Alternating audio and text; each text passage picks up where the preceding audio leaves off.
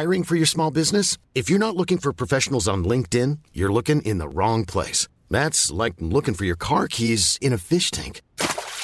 LinkedIn helps you hire professionals you can't find anywhere else, even those who aren't actively searching for a new job but might be open to the perfect role. In a given month, over seventy percent of LinkedIn users don't even visit other leading job sites. So start looking in the right place. With LinkedIn, you can hire professionals like a professional. Post your free job on linkedin dot com slash people today. Normally, being a little extra might be a bit much, but not when it comes to healthcare. That's why United Healthcare's Health Protector Guard fixed indemnity insurance plans, underwritten by Golden Rule Insurance Company, supplement your primary plan so you manage out-of-pocket costs. Learn more at u h one dot com. It's that time of the year. Your vacation is coming up. You can already hear the beach waves, feel the warm breeze, relax, and think about work. You really, really want it all to work out while you're away. Monday dot com gives you and the team that peace of mind. When all work is on one platform and everyone's in sync, things just flow. Wherever you are, tap the banner to go to monday dot com.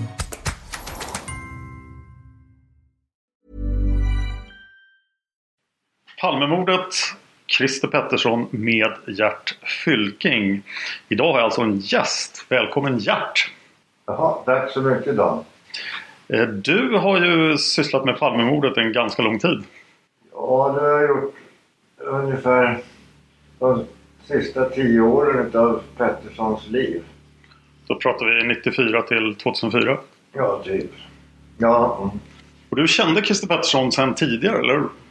Ja, en sanning modifikation. Vi växte upp i samma trakt i Solna. Ja. Han på ena sidan på Östervägen som sen bytte namn till Sjövägen där jag växte upp. Jag var rektorns son och där, därigenom så visste ju alla vem jag var i sådana lärverk.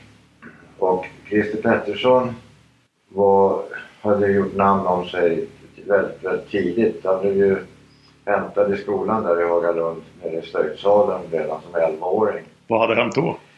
Nej, det var... Det var så att det hade försvunnit en massa plånböcker från det nybyggda badet, Solna badet. Och på den tiden så kunde man ja, antingen då hyra sig ett skåp eller så kunde man hyra sig en mindre hytt med dörr eller en större hytt med dörr. De där dörrarna var ju enkla så tillvida att de lämnade ett utrymme under.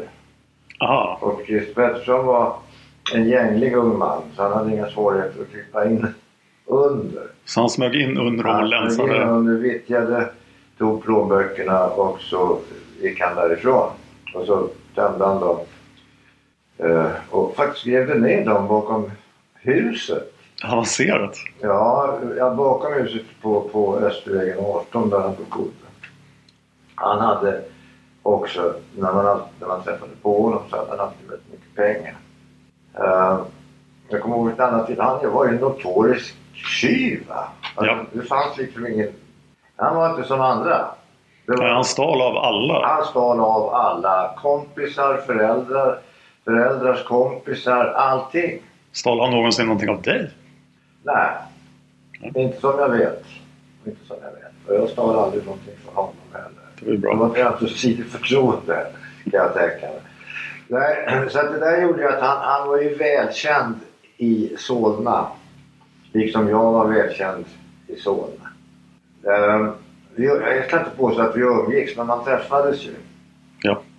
Och som, som sådär som han, eftersom han var känd och jag var känd på något sätt som, som barn, så som man är i bara. Han, att vi kom att träffas mera regelbundet och att det blev mera... Eh, Att vi kom, fick en mera nära kontakt. Det berodde på att när Pettersson efter att ha suttit i två och ett halvt år på Håganstalten, tror jag att det var, han hade satt inne för våldshandel, för, för grov misshandel av sin dåvarande flickvän, Ängen kallad. Och när han kom ut därifrån så hade man från Rikstelevisions sida satt ihop, vad ska vi göra, en hearing med honom. Uh, tillsammans med uh, Britt-Marie Mattsson, och det var Siberski, tror jag det var med. Jag tror att Claes Borgström. Borgström var med, han var med. ja, hur som helst. Så han, han blev, kom ut smucka på torsdagen. Min, det här programmet skulle spelas in i en lånad studio som hade riggats i Södertälje tingsrätt. Jag hade hyrt en lokal där. Mitt, min uppgift blev att, så att säga, ta hand om, eller var, ja, på något sätt, ta hand om Christer Pettersson fredag, lördag till söndag morgon. På grund av att han visste vem du var, eller på grund av Nej, dina sociala skills? Nej, inte på grund av att han visste vem jag var egentligen, utan på grund av att ett, vi ville hålla honom borta ifrån alla handla tok. Så att vi verkligen kunde vara försäkrade om att han skulle komma till, till och vara med på inspelningen på söndagen. Och sen så var det det då att ett, jag var från Solna, han var från Solna. Det här var, hade ju redaktionen då räknat ut. Jag var skådespelare, han var intresserad av skådespeleri. Vi hade lite samma beröringspunkter. Och i den situationen så tyckte man att jag, som då var anställd på Rikstelevision, var en väldigt lämplig hålldom åt honom under helgen. Ja. Och då tänkte jag som så, ja vad fan gör man nu va?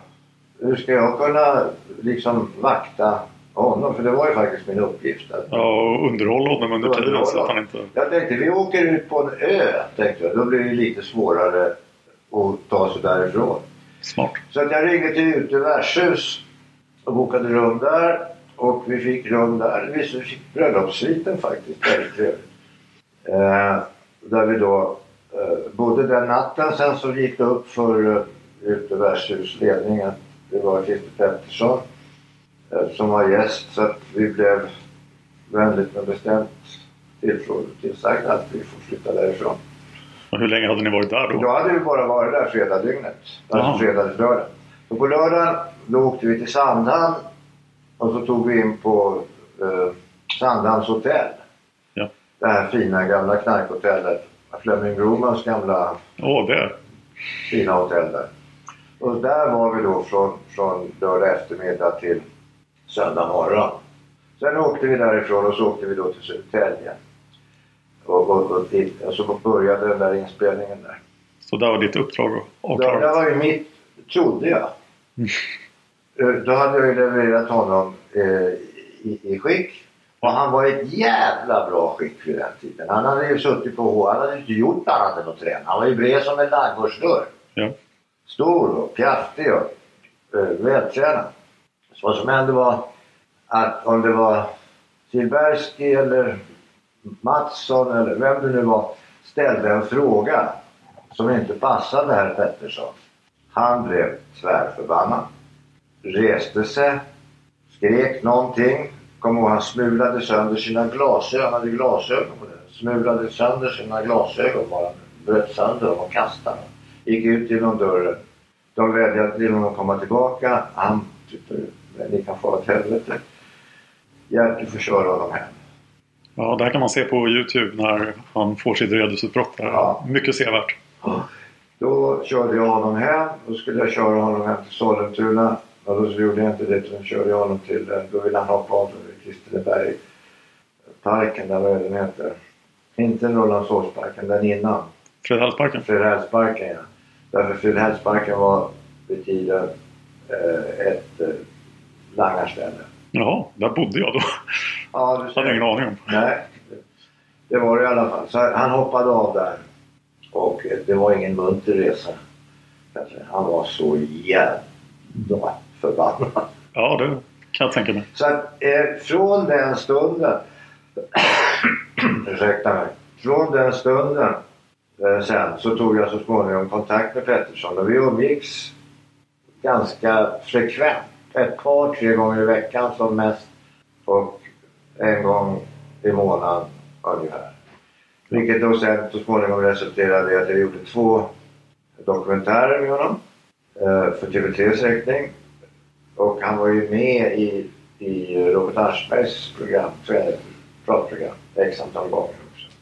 Och, och vi blev goda vänner på ett sätt, kan man väl säga det. Det bygger på förtroende. Allting sånt där bygger på förtroende. Så att eh, han fick ju gå med mig till dagis och hämta barn. Eh, han firar jul hos oss med mig och barnen. Eh, Hur var han som person? Hur skulle du beskriva honom? Ja, alltså, han det var en väldigt allmänbildad människa.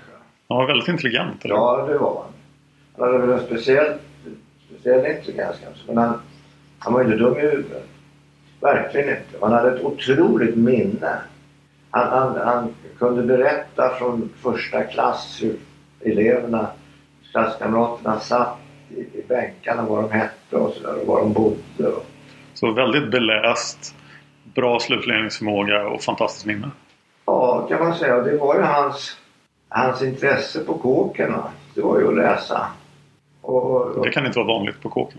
Nej, det var ju det det inte var. Det var ju därför han sen så småningom blev så jävla glad att Tingström dyker upp. Ja. Eh, som då är en beläst, intelligent människa. Ready to pop the question?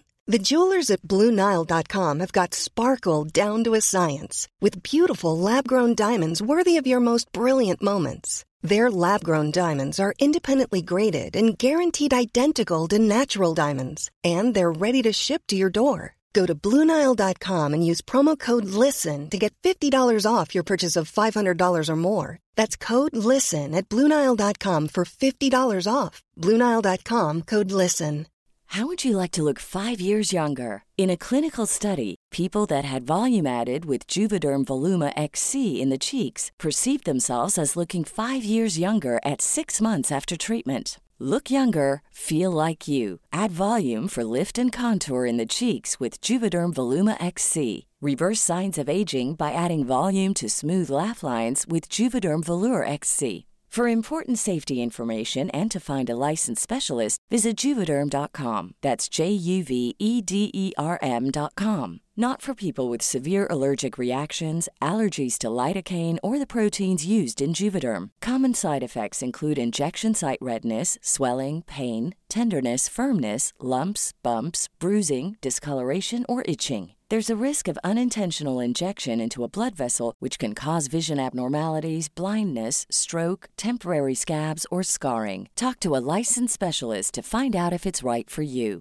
Quality sleep is essential. That's why the Sleep Number Smart Bed is designed for your ever-evolving sleep needs. Need a bed that's firmer or softer on either side? Helps you sleep at a comfortable temperature? Sleep Number Smart Beds let you individualize your comfort, so you sleep better together. J D Power ranks Sleep Number number one in customer satisfaction with mattresses purchased in-store. And now, save forty percent on the Sleep Number Limited Edition Smart Bed for a limited time. For J D Power twenty twenty-three award information, visit j d power dot com slash awards. Only at Sleep Number stores or sleep number dot com.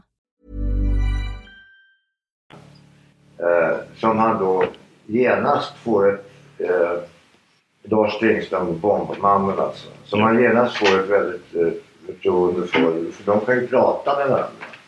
De andra fångarna, det var ju bara mördare. De, ja, de, de tänkte på sprit och sex. Ja, men det var sex, sprit, knark. Bankrån. Och bankrån och hur man ska komma därifrån. Liksom. Pettersson, han, han, han, han gjorde inte sånt. Jo, det ska jag inte säga att han inte gjorde. Han berättade fasansfulla historier om hur han fick amfetamin. Uh, hur då? Ja, men det, det, är ju, det är ju lättare att få tag på amfetamin på ett fängelse än det är att få, få tag på ute på stan. Så. Det kan jag tänka mig. Hur som helst då. Han, han, han satt och han berättade, han satt och runkade i åtta timmar. Va? Och vilket gjorde att ena testikeln snodde sig. Aj. Vilket, nej, vilket gjorde att han fick amputera. Åh oh, nej. Mm. Så han hade bara ett testikel mot slutet. För jag har sett uppgifter på att just han hade insett att det var farligt att ta amfetamin utomlands folk. Ja, han blev så småningom och slutade ja. med det. För han blev... Han blev Han, han berättade, jag var aldrig med vid sådana tillfällen, men han berättade det, och det var ju de här, jag var ju med de sista tio åren, ja, men han berättade det att han fick ju sådana snedtändningar så att han var ute och jagade varulvar, och framförallt var han jagad av varulvar. Och han, ja, det kan inte vara roligt. Och han, han var på Stora Skuggan vid något tillfälle och var helt förtvivlad, han var nere vid, vid äh, Bergshamna där nere vid sjön och folk ringde polisen. Det var någon verklig människa som sprang omkring där och skrek. Alltså han mådde inte bra under sina amfetaminus. Ja, så vid något tillfälle bestämde han sig att sluta ta amfetamin utan folk och gjorde det just hemma och satt och onanerade. Ja, eftersom jag ändå sitter där. Ja. eh, Jungfrusilen som det kallas. Det vill säga första gången. Ja. Där tog han som nittonåring nere på Bryggargatan. Och den som bjöd honom på den, det var Kaffepetter. Kaffepetter? Ja, och Kaffepetter, han var en legendarisk Sveriges radiomedarbetare. Som, som jobbade med Sigge Fürst på det här morgonprogrammet. Okej. Okay. Han var studieman där, tror jag. Det var Jungfrusilen där. Ja. Det var preskriberat det här året. Det är intressant. Men stämmer det att runt nittonhundraåttiosex då så tog han inte amfetamin bland folk? Nej, inte vad jag vet. Nej. Inte vad jag vet. Uh, Utan då höll han sig till alkohol? Han försökte hålla sig frisk och han, han rökte ju bara. Nu slutade han, alltså vanliga cigaretter och sådär. Mm. Nu försökte han ju också sluta med och höll upp i långa perioder. Ja. Och rökte sådana larviga cigaretter som med, vad heter det, mentol och sånt. Åh. Oh. Så att Christer Pettersson, han hade nog, om tiden hade varit en annan, så hade han nog varit, ja, i princip kung. Hur duktig skådespelare var han? Ja, alltså han hade, det påstås att han var så duktig skådespelare och, och jag vet ju hur folk uttalar sig om det. Jag vet ju att det var någon teaterlärare där som i samband med någon, någon uppe kallade flygare, han gick fjorton dagar eller något sånt. Ja, tillsammans med, i samma klass med Ulf Brunberg. Jo, och det där har väl varit roligt för Ulf Brunberg kan jag tänka mig. Men, men hon, teaterläraren har sagt att han kommer upp, han skulle kunna ha blivit på nya final och sånt. Ja, det är mycket möjligt. Men han, han var ju, om vi säger, om vi, istället, han, han var duktig skådespelare, om vi säger att han var en jävla på alla färger.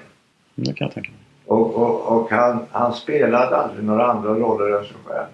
Ja. Men han var väldigt duktig på, eller och han var väldigt duktig på alla färger. Mm. Så att jo, han hade nog kunnat bli en väldigt duktig skådespelare. Och han fann sig i alla situationer. Jag visste han skulle ta sig ur. Vad var viktigt för Christer Pettersson? Ja, jag tror att han, han, han ville nog. På ett sätt så ville han ju ha ett annat civilt erkännande än det han hade fått. Va? Han var ju riksbusen nummer ett. Ja. Uh, och det, han, han längtade nog innerst inne efter att få ett, ett civilt erkännande som till exempel skådespelare. Han närde ju den drömmen. Eller till exempel författare eller någonting sånt. Va? Men han hade ju hela sin bakgrund att släpa på. Och alla sina så kallade kompisar och allt det där. Sen ville han bli en normal familjefar. Han ville ha barn, han ville ha en fru, han ville ha ordning och reda. Hur kom det sig att han aldrig fick några barn egentligen? För han hade ju eh, diverse flickvänner under tiden. Ja. Eh, när hände det där med testiklarna?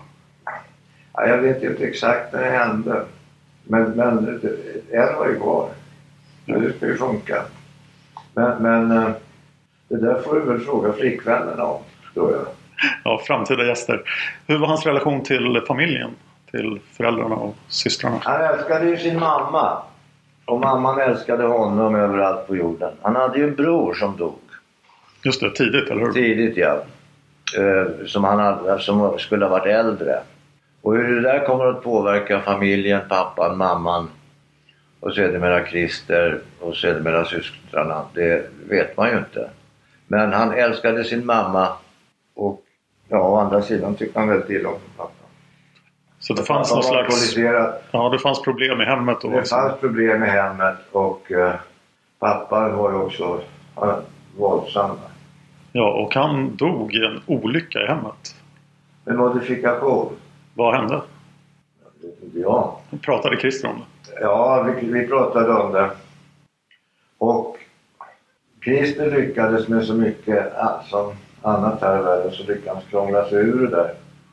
För det var ett, jag skulle inte säga att det var ett mord, men det var ett dråp. Ett, ett, ett slag som resulterade i att pappan ramlade och slog huvudet i spisen. Ett knytenslag eller med något tillhugg? Ja, alltså jag, jag vet inte. Jag vet inte, men de råkade i alla fall. Och pappa var full.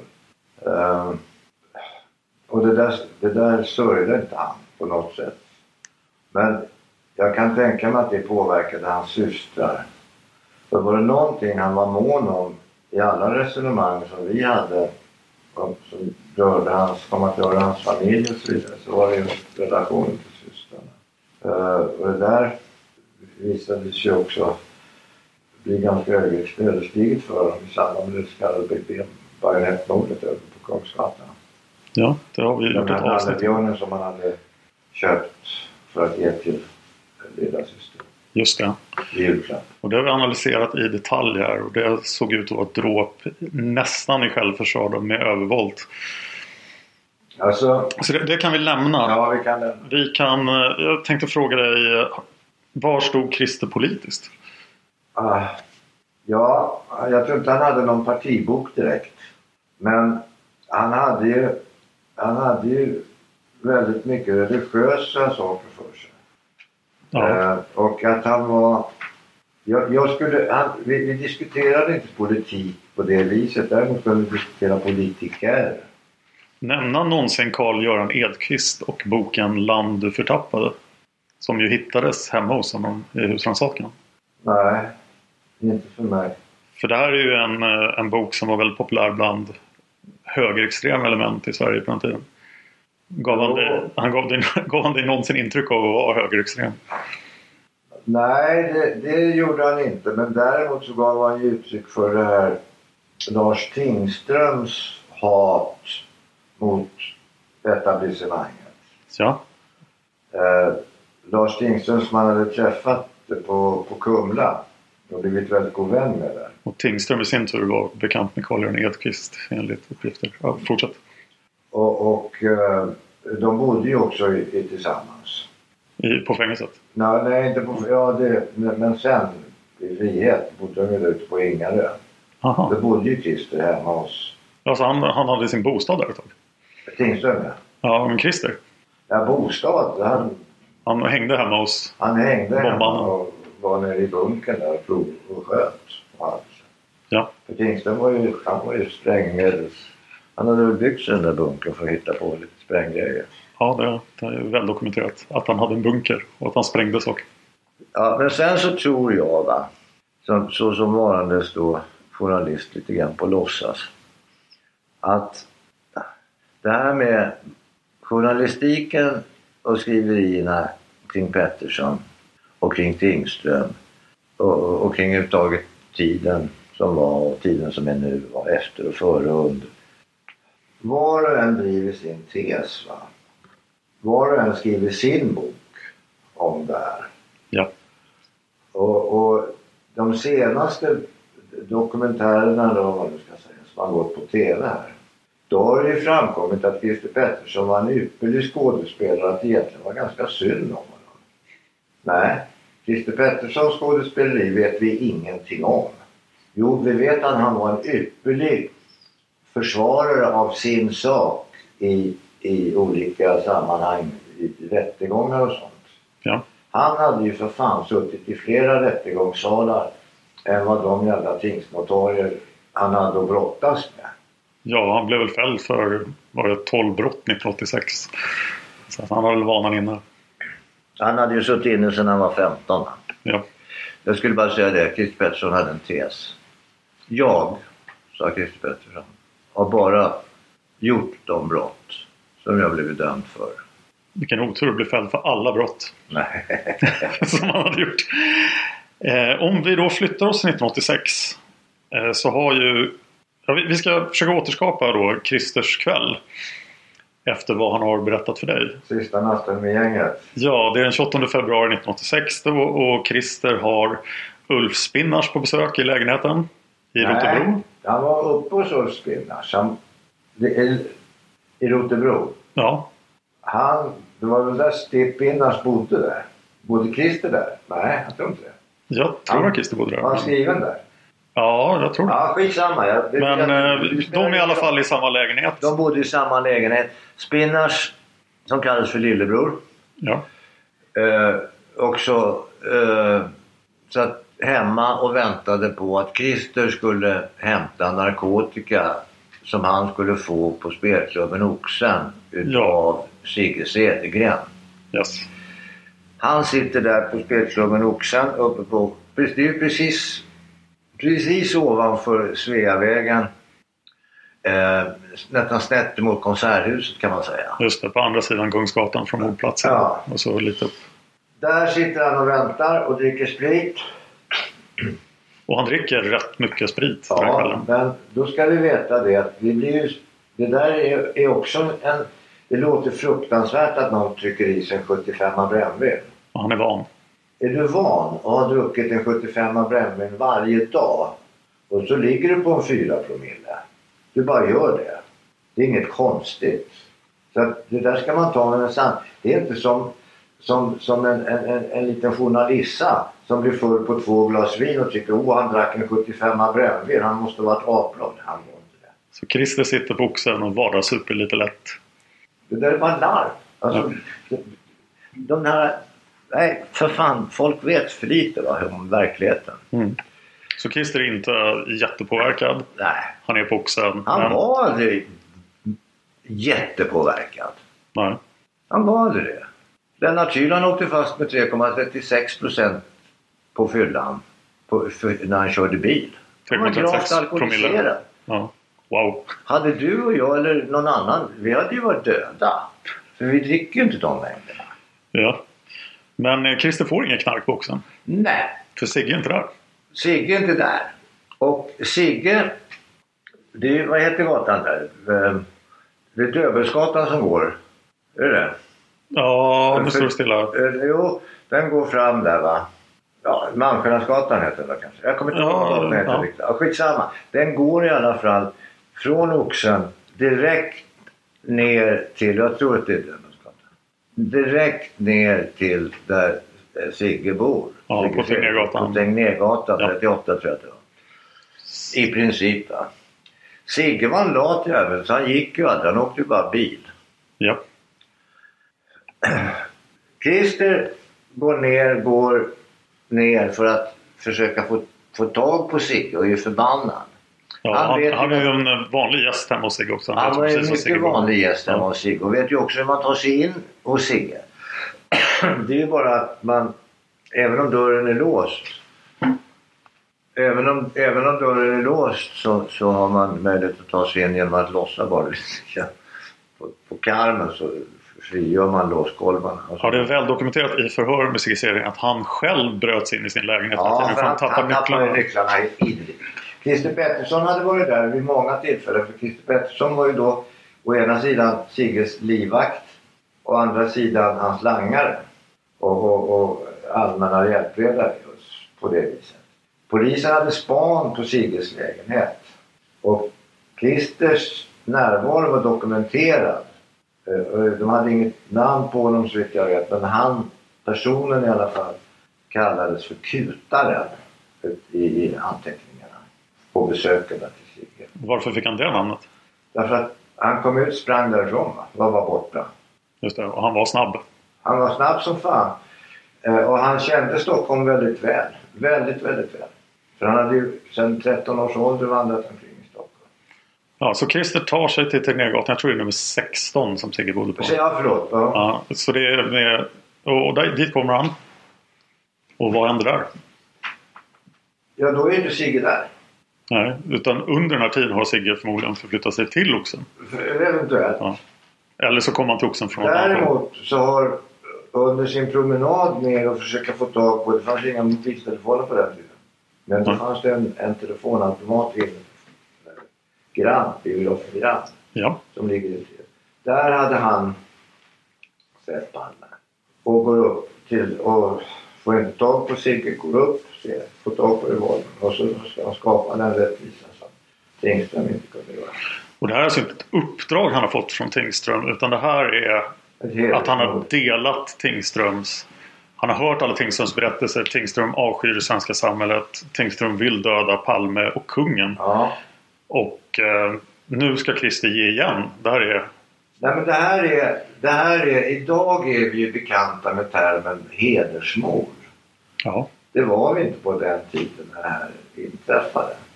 När mordet på Palme var.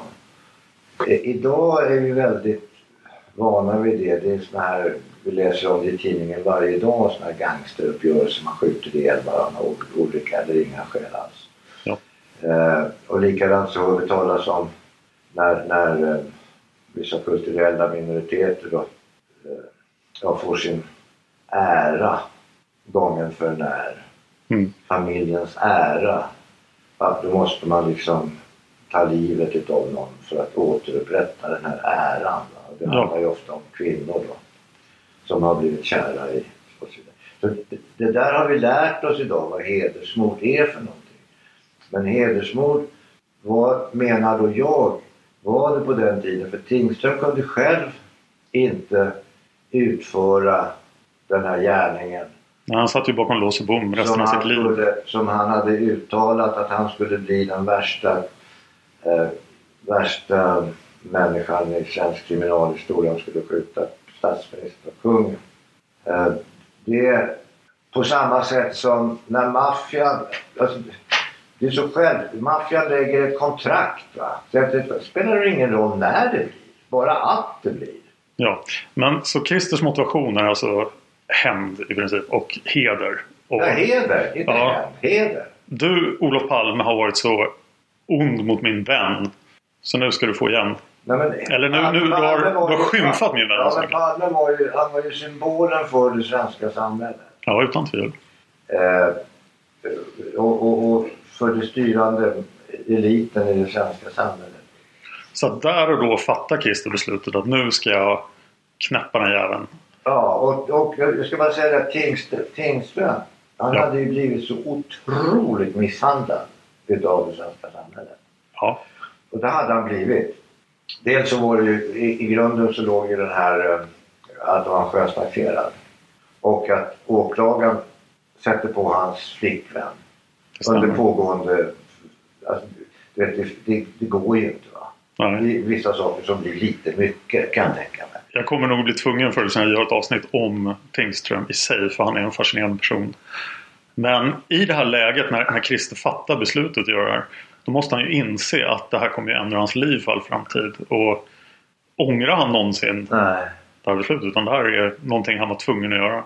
Ja, det, det här var, han, han, han var liksom rättvis. Ja, vi kallar det för rättvisa eller vad det nu ska skipas, va? Och då behöver han ett vapen. Det finns, och det vapnet, det är just det vapnet som han då, som han då äh, har, det, det är en, en sån där Magnum Picador. Ja, och det är inte Suckstars revolver, eller? Utan det här är en odokumenterad revolver. Ja, och den revolvern hade Pettersson haft i sitt förvar. Uh, och... Sigge Cedergren var väldigt upprörd över att han inte fick tillbaka den där revolvern. Och en bekant till mig, vars storvärdighet jag inte har någon som helst anledning att, att betvivla. De var kumpan med Christer Pettersson, som sedermera kom att bo med mig i tio års tid. Göran Jönsson. Eh, han, han, han var liksom en av Petterssons då vid tiden. Ja. Olycksbroder och utliga kompis, allt vad det var. Men han retade upp sig och, och, och, och vi pratade om Palmemordet. Han var ju, han visste ju att det var Christer. Och han visste ju också om den här revolvern. Och den revolvern ville Sigge Cedergren ha tillbaka. Han var väldigt arg på Pettersson.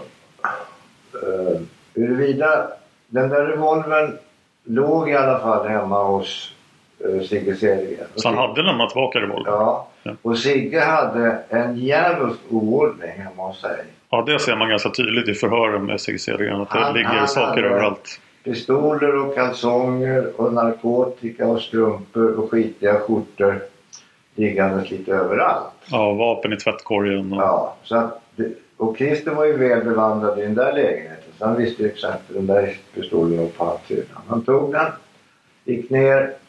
Sigge kom ju aldrig tillbaka. Jag tror inte alls att Pettersson har stått utanför eller inne på biografen Grand i två och en halv timme mellan filmen Måsat. Utan han, han sitter och väntar på Sigge då? Han sitter ju ena sidan och väntar på Cedergren och andra sidan på att den här jävla filmen ska se. Det, den tjugoåttonde februari, det är snorkallt. Ja. Han står inte ute och väntar. Nej, som Sigge Cedergren hade kommit tillbaka under den här tiden. Så... Hade Sigge kommit tillbaka under den här tiden så, så hade han fått sin narkotika åkt hem. Hade han inte utfört uppdraget ändå? Nej, exakt. Det kan vi bara säga. Ja, och sen då när det är dags, då går han ner. Kommer solen ner lite för tidigt? Ja, det gör det. För filmen är jättelång. Ja, och så, så är det dokumenterat där att andra människor har sett honom och så vidare. Ja, det har just gått igenom i grandavsnitten då att det finns ju folk som ser den berömde grannmannen där. Ja, hur som helst så följer han efter på ett Palme eh, och sen så går ju de där vid skyltfönterssidan. Ja, de byter ju sida på Sveavägen. Ja. Och vad gör Christer då? De går ju, de går ju på, upp mot Sergels torg på vänster sida, Palme. Just det, de går först på höger sida och ja. går förbi korvkiosken, sen viker de över gatan. Ja, för sen kommer en massa skyltfönster och sånt. Ja. Och sen går ju Pettersson efter. Hela vägen? Vadå hela vägen? För att eh, det finns ett vittne som inte ser någon som förföljer. Nej, men Christer. Hela vägen är ju ingen väg att tala om. Du frågar väl... Nej, men jag menar när, när paret Palme viker över Sveavägen, när de byter sida. För det är ju en väldigt stor fråga i utredningen om gärningsmannen har följt efter dem eller om han har fortsatt fram till Dekorima-hörnet och ställt sig och väntat där. Nej, det har han inte gjort. Han följer efter. Han följer ja. efter. Ja. Han följer. Man kan ju följa efter på avstånd, han behöver ju inte gå två meter bakom. Nej, men när det närmar sig Dekorima-hörnet så skyndar han ikapp. Ja, och gör Dekorima-hörnet för, för, för skillnad mot öppen gata i övrigt? Jo, därför har en, två, tre, fyra flyktvägar. Vilka fyra? Ja, du är ju in i tunneln, upp för trapporna, där. Just det, tunneln är stängd. Sen har du Sveavägen upp eller ner. Ja. Och sen har du gjort andra hållet, tvärs över gatan ner mot Norrlandstorget. Just det. Så att du har en jävla massa flyktvägar. Och det här är en plats som Christer känner ganska väl. Dels var ju den här vägen han sprang vid bajonettdådet, men också har han enligt uppgift rånat langare precis här ja. i gränden. Och, och det, här var, det här var för Christer Pettersson en ypperlig plats.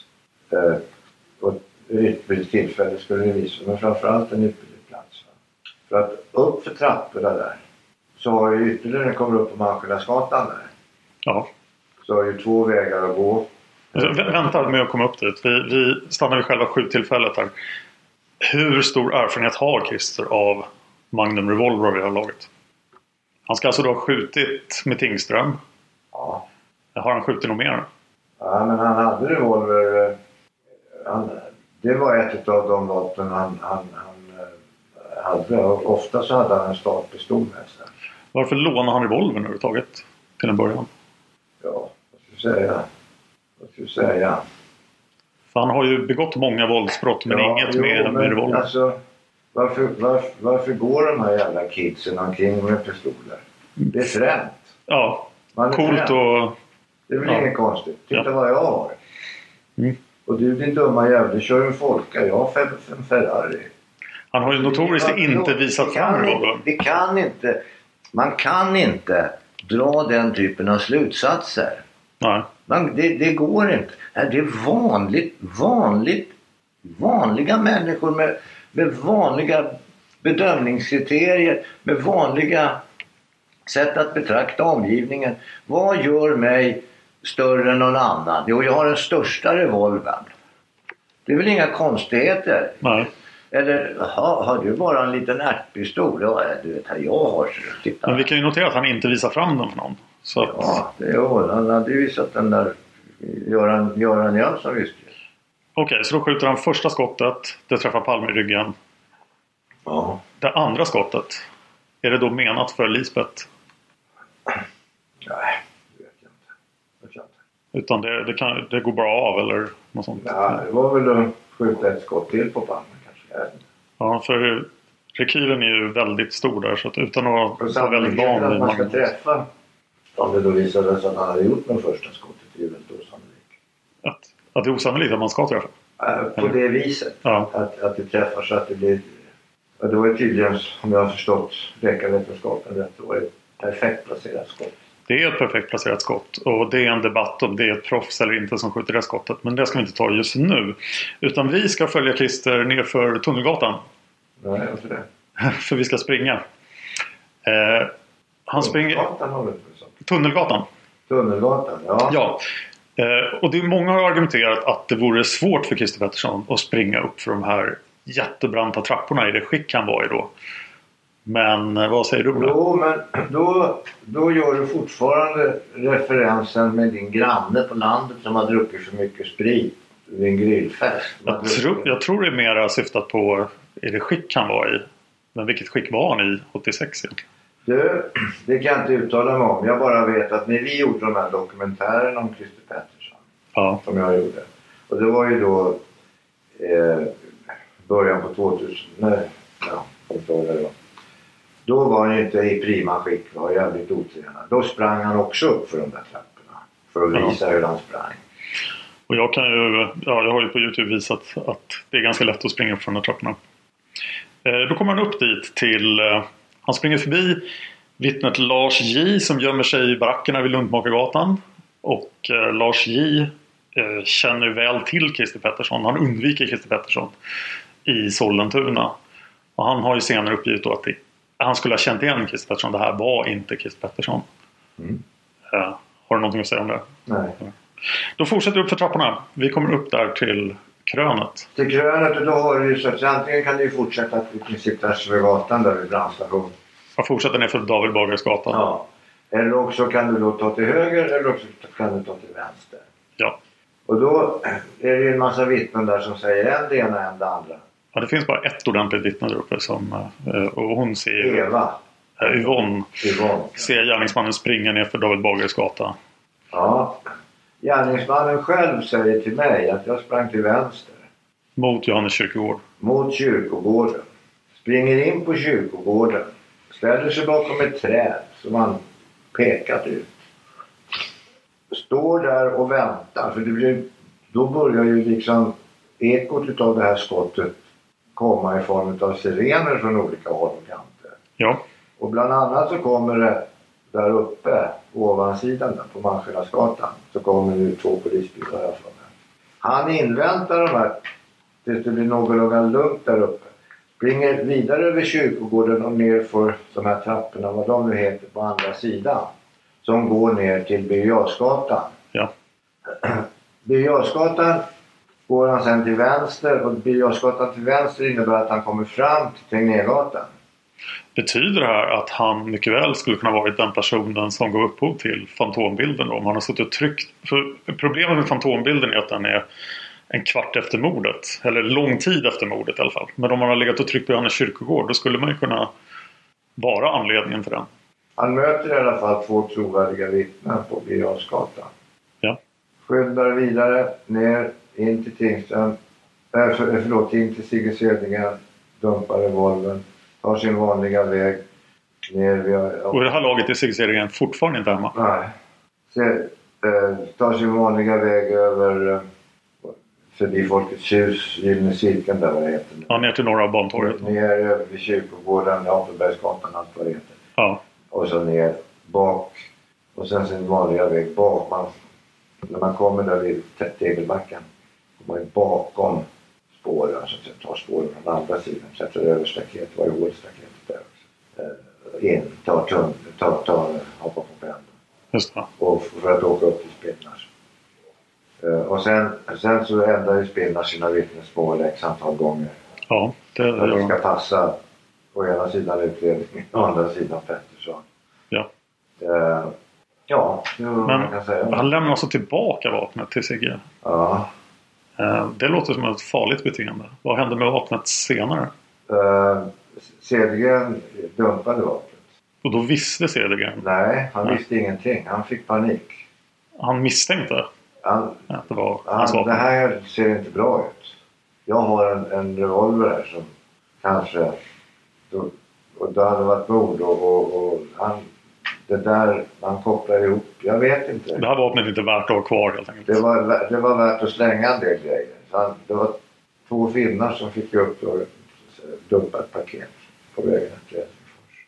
Så att vapnet slängs från Finlandsfärjan? Ja. Någonstans i Östersjön? Ja. Det blir en jobbig uppgift för dykarna att försöka hitta den. Jo, det blir ju. Det blir ju. Men det kommer väl kanske bli teknik för det också vad det lider. Men Christer har erkänt det här för dig. Ja. Och... Eh... Jo, det, det, här är, det här är inte bara... Jo, Christer har erkänt det här för mig. Eh, och eh, andra saker också. Och, och sen har jag ju pratat med hans så kallade livmedikus, Lars Lidberg. Ja. Som var chef på rättspsyk. Ja. Eh, och det var ju Lars Lidberg som fick Pettersson insatt i den medicinska terminologi där som, som han ofta använder sig av, för han utnyttjade ju ofta den så kallade huvudskadan. Ja, den har man hört. Det var, det var några, på sidan här, i loben här, och så var det några, vad den heter, jag kommer inte ihåg just nu. Men det var några aminosyror eller vad det är som ska droppa på något och funka på något visst sätt. Man blir skadad just i Christers fall, och det där gjorde det att Christer hade fått ett, ett alternativt beteende bitvis. Ja. Och eh, jag, jag pratade med Lidberg massor av gånger.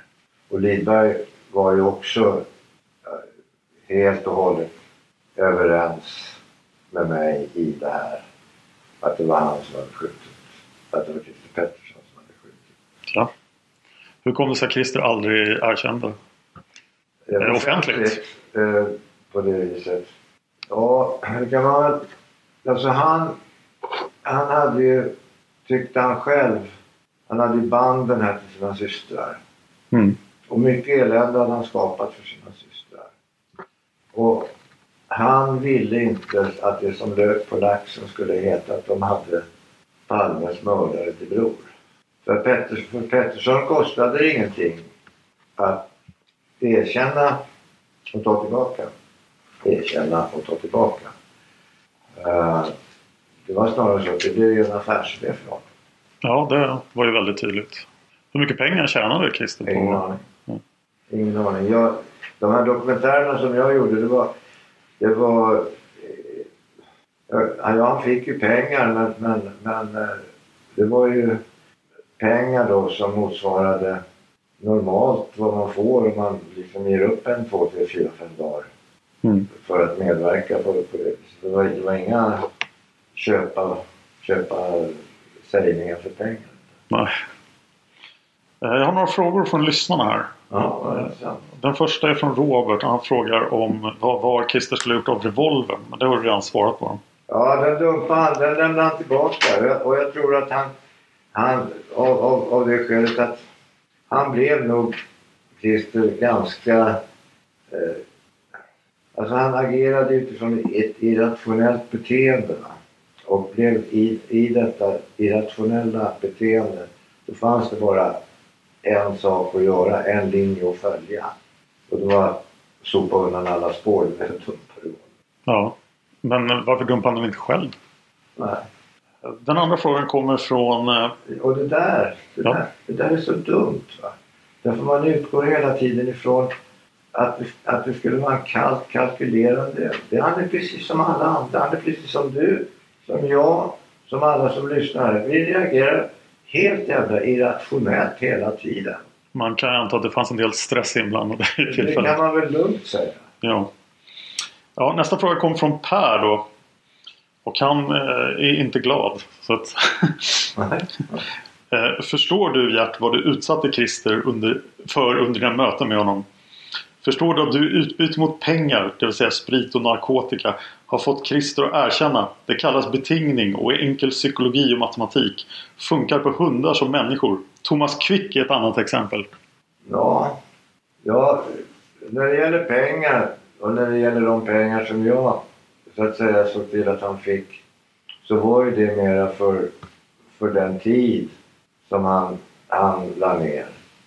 För att göra. Till exempel när vi åkte iväg till Bollnäs var vi borta ett par dygn. Då behövde inte han betala sitt hotellrum till exempel. Ja. Utan det betalade produktionen. Eh, huruvida jag... Det, vad sa han sagt där Per? Att jag försåg honom med narkotika och, och sprit. Ja, jag tror jag menar att Christer sen konverterade pengarna till sprit och narkotika. Ja, vad en, vad en alkoholist gör med sina pengar, det kan man väl räkna ut Marston blir krita. Ja. Eh, ja, det var de frågor jag hade. Jag har en till här från Johan, men... Eh, ja, men ta det. Ja, den är lite konstigt formulerad. Eh, vi kan ta eh, just flygledaren ser ju en man som han senare identifierar som Christer Pettersson vid Grand. Det är på Grand alltså. Ja. Mm. Eh, men det finns ju två vittnen som också ser samma man som eh, säger att absolut inte är Christer. Mm. Känner du till de här detaljerna? Ja. Mm. Ja, det, det, det känner jag till i, i, i egenskap av att jag har läst om det. Ja. Vad har du att säga om det? Skulle de känna igen Christer om det var han? Var, var Christer en person man kände igen när man väl träffade? A lot can happen in three years, like a chatbot may be your new best friend. But what won't change? Needing health insurance. United Healthcare Tri-Term Medical Plans, underwritten by Golden Rule Insurance Company, offer flexible, budget-friendly coverage that lasts nearly three years in some states. Learn more at U H one dot com. Hey, it's Danny Pellegrino from Everything Iconic. Ready to upgrade your style game without blowing your budget? Check out Quince. They've got all the good stuff, shirts and polos, activewear, and fine leather goods, all at fifty to eighty percent less than other high-end brands. And the best part? They're all about safe, ethical, and responsible manufacturing. Get that luxury vibe without the luxury price tag. Hit up quince.com slash upgrade for free shipping and three sixty-five day returns on your next order. That's quince.com slash upgrade. Hi, I'm Daniel, founder of Pretty Litter. Cats and cat owners deserve better than any old-fashioned litter. That's why I teamed up with scientists and veterinarians to create Pretty Litter. Its innovative crystal formula has superior odor control and weighs up to eighty percent less than clay litter. Pretty Litter even monitors health by changing colors to help detect early signs of potential illness. It's the world's smartest kitty litter. Go to pretty litter dot com and use code ACAST for twenty percent off your first order and a free cat toy. Terms and conditions apply. See site for details. Mm. Christer var en, en person som man kände igen. Jag, jag har ett, ett väldigt specifikt minne av eh, Christer. Jag jobbade på radion på den här tiden och Christer kom upp och eh, skulle träffa mig på radion. Ja. Eh, av någon skäl, jag kommer inte ihåg vad det var. Och han kom, kommer in och då kommer min vd, en amerikan. Eh, och Det var bra att du kommer, Rich. Hette han, Richard Marston hette han. Eller heter han. Han är inte vd längre, men i alla fall. Du ska få träffa på, du ska träffa Christer Pettersson, Palmemordet. De hälsar på varandra. Richard Marston säger så här. Aldrig blir så rätt i hans liv. Aldrig sett djävulen på så nära håll. Och det där ansiktet kommer jag aldrig att glömma. Hade han en stirrande blick? Han hade en stirrande blick och sen så han, ögonen satt ju lite tätt på honom. Mm. Um, och sen, sen var han ju ärrad också. Bland annat hade ju Spinnars krossat O-benet på honom. I något tillfälle. På kinden? På, och det här är O-benet, ja, det är det som sitter under, under, under ögat. Ja. Det är ett av de starkare benen du har i kroppen. O-benet. Du ska ju ta emot ordentligt. Med en, med en käftsmäll eller hur menar du? Ja. Jag tror inte man krossar upp igen i käftsmäll. De frågar tillryggen. Ja. Men sån var omgängestonen, va? De slogs med tillryggen. Det var ju bara tur om de fick upp en arm eller så där. Det var, det var hårt. Hårt sätt att dela. Stämmer det att du, du och Christer var på väg att skriva en bok? Ja, en bok? Det stämmer. Det stämmer så tillvida. Och Christer gav mig alla rättigheter till den här boken. Jag har det pappret någonstans. Uh, Till, till, till, till det. Han, han, han, var, han, han, han var ju medveten om att han inte någonsin skulle komma, kunna komma i fråga som efter det eh, högsta domstolen hade nekat den här resningen. Ja.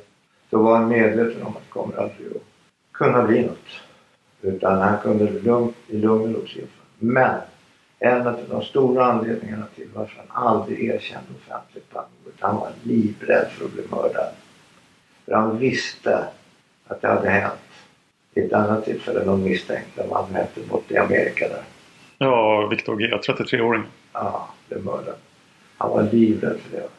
Han var riktigt rädd för det. Vem trodde han skulle mörda dem? Det vet man inte. Det kan ju vara vad som helst. Det var ett jävla... Alltså, Palmehatet... Och, och intresset för Palmemordet och så vidare och alla de här konspirationsteorierna och allt det där. Det, det gjorde att allt där levde ju vidare. Det var ju, allting är som igår på ett sätt. Va? Ja. Och, och, och det är ju att det är lika mycket starka krafter emot Olof Palme. Så är det lika mycket starka krafter emot vem som tog Olof Palme av dagarna. Ja. Så att det, det finns nog och fanns nog skäl för Christer Pettersson att vara orolig för detta. Vad var det som hände när Christer dog eh, tjugohundrafyra? Eh, Christer Pettersson hade redan fått sin dödsdom utav samlade läkarvetenskapen. Han hade bara, han hade bara månader kvar att leva. Han var, han var ju i erbarmligt skick på grund av olika skäl. Han var i slut in, in, in i kroppen. Ja, sviterna av ett långvarigt missbruk. Ja, typ. Och, och inte bara missbruket som sådan, utan ett hårt jävla leven och sovit ute och inte haft ordnade förhållanden och inte ätit och ja, allt det där som ja. De följer med. Han hade dessutom uh, det finns någonting som jag själv har haft. Det heter frozen shoulder. Du kan inte röra axlarna. Okay. I mitt fall så hade jag det på, på ena sidan. Jag kunde inte ens ligga på den här sidan. Jag fick byta plats ja. I sängen. Så jag kunde ligga på den andra sidan. Sen så har jag målmedvetet jobbat bort det där. Med hjälp av en kille. Han hade det på bägge axlarna.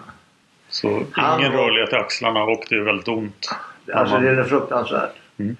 Han, han är då på Sankt Göran. Ja. Och Sankt Göran... Han åker dit, jag har också varit där med honom några gånger. Sankt Göran mot slutet då. De, de vill ju inte ha Christer. Nej. Det. Han vill inte ha honom för han, han är för, för, för stökig där framåt.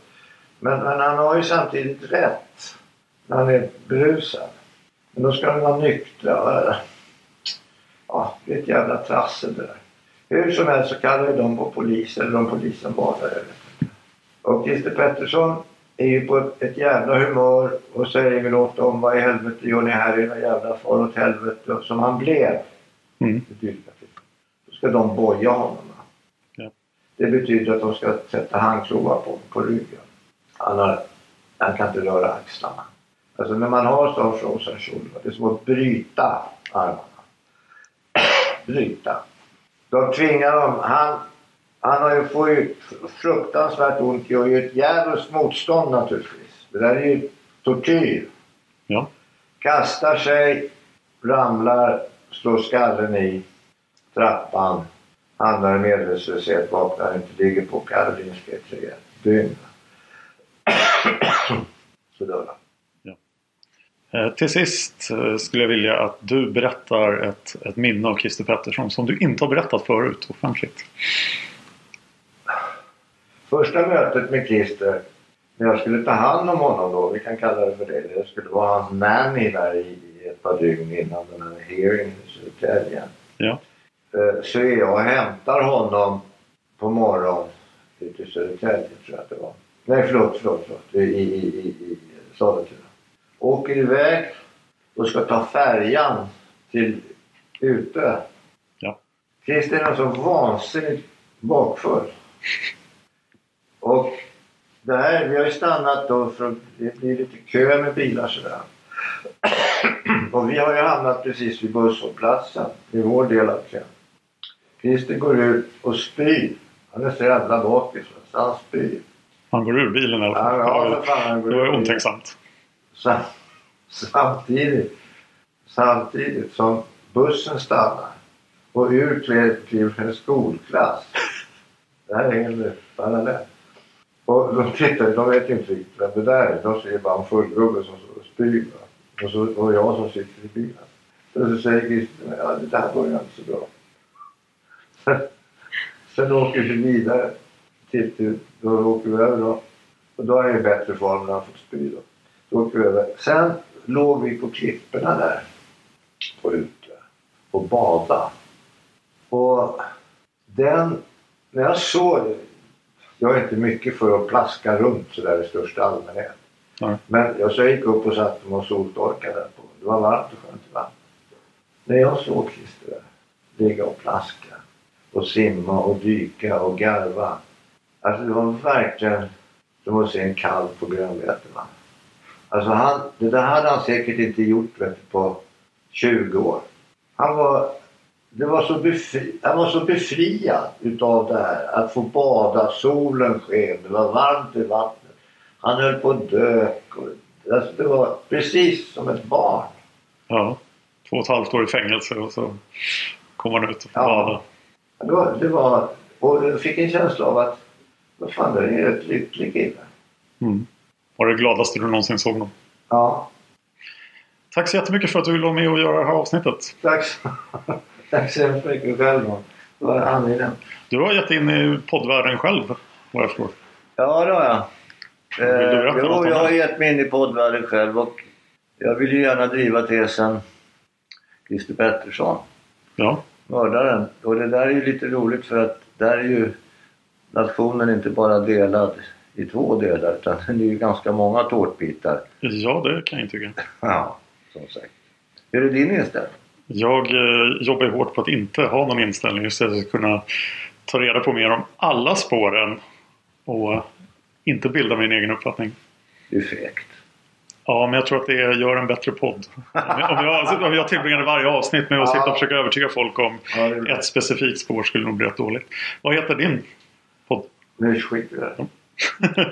Ja. Lite paus kanske, jag tänkte också på det. Ska ni ta lite dricka? Vill ni ha någonting att knapra på? Du, du jag säger det, du ska få komma hit en gång i veckan.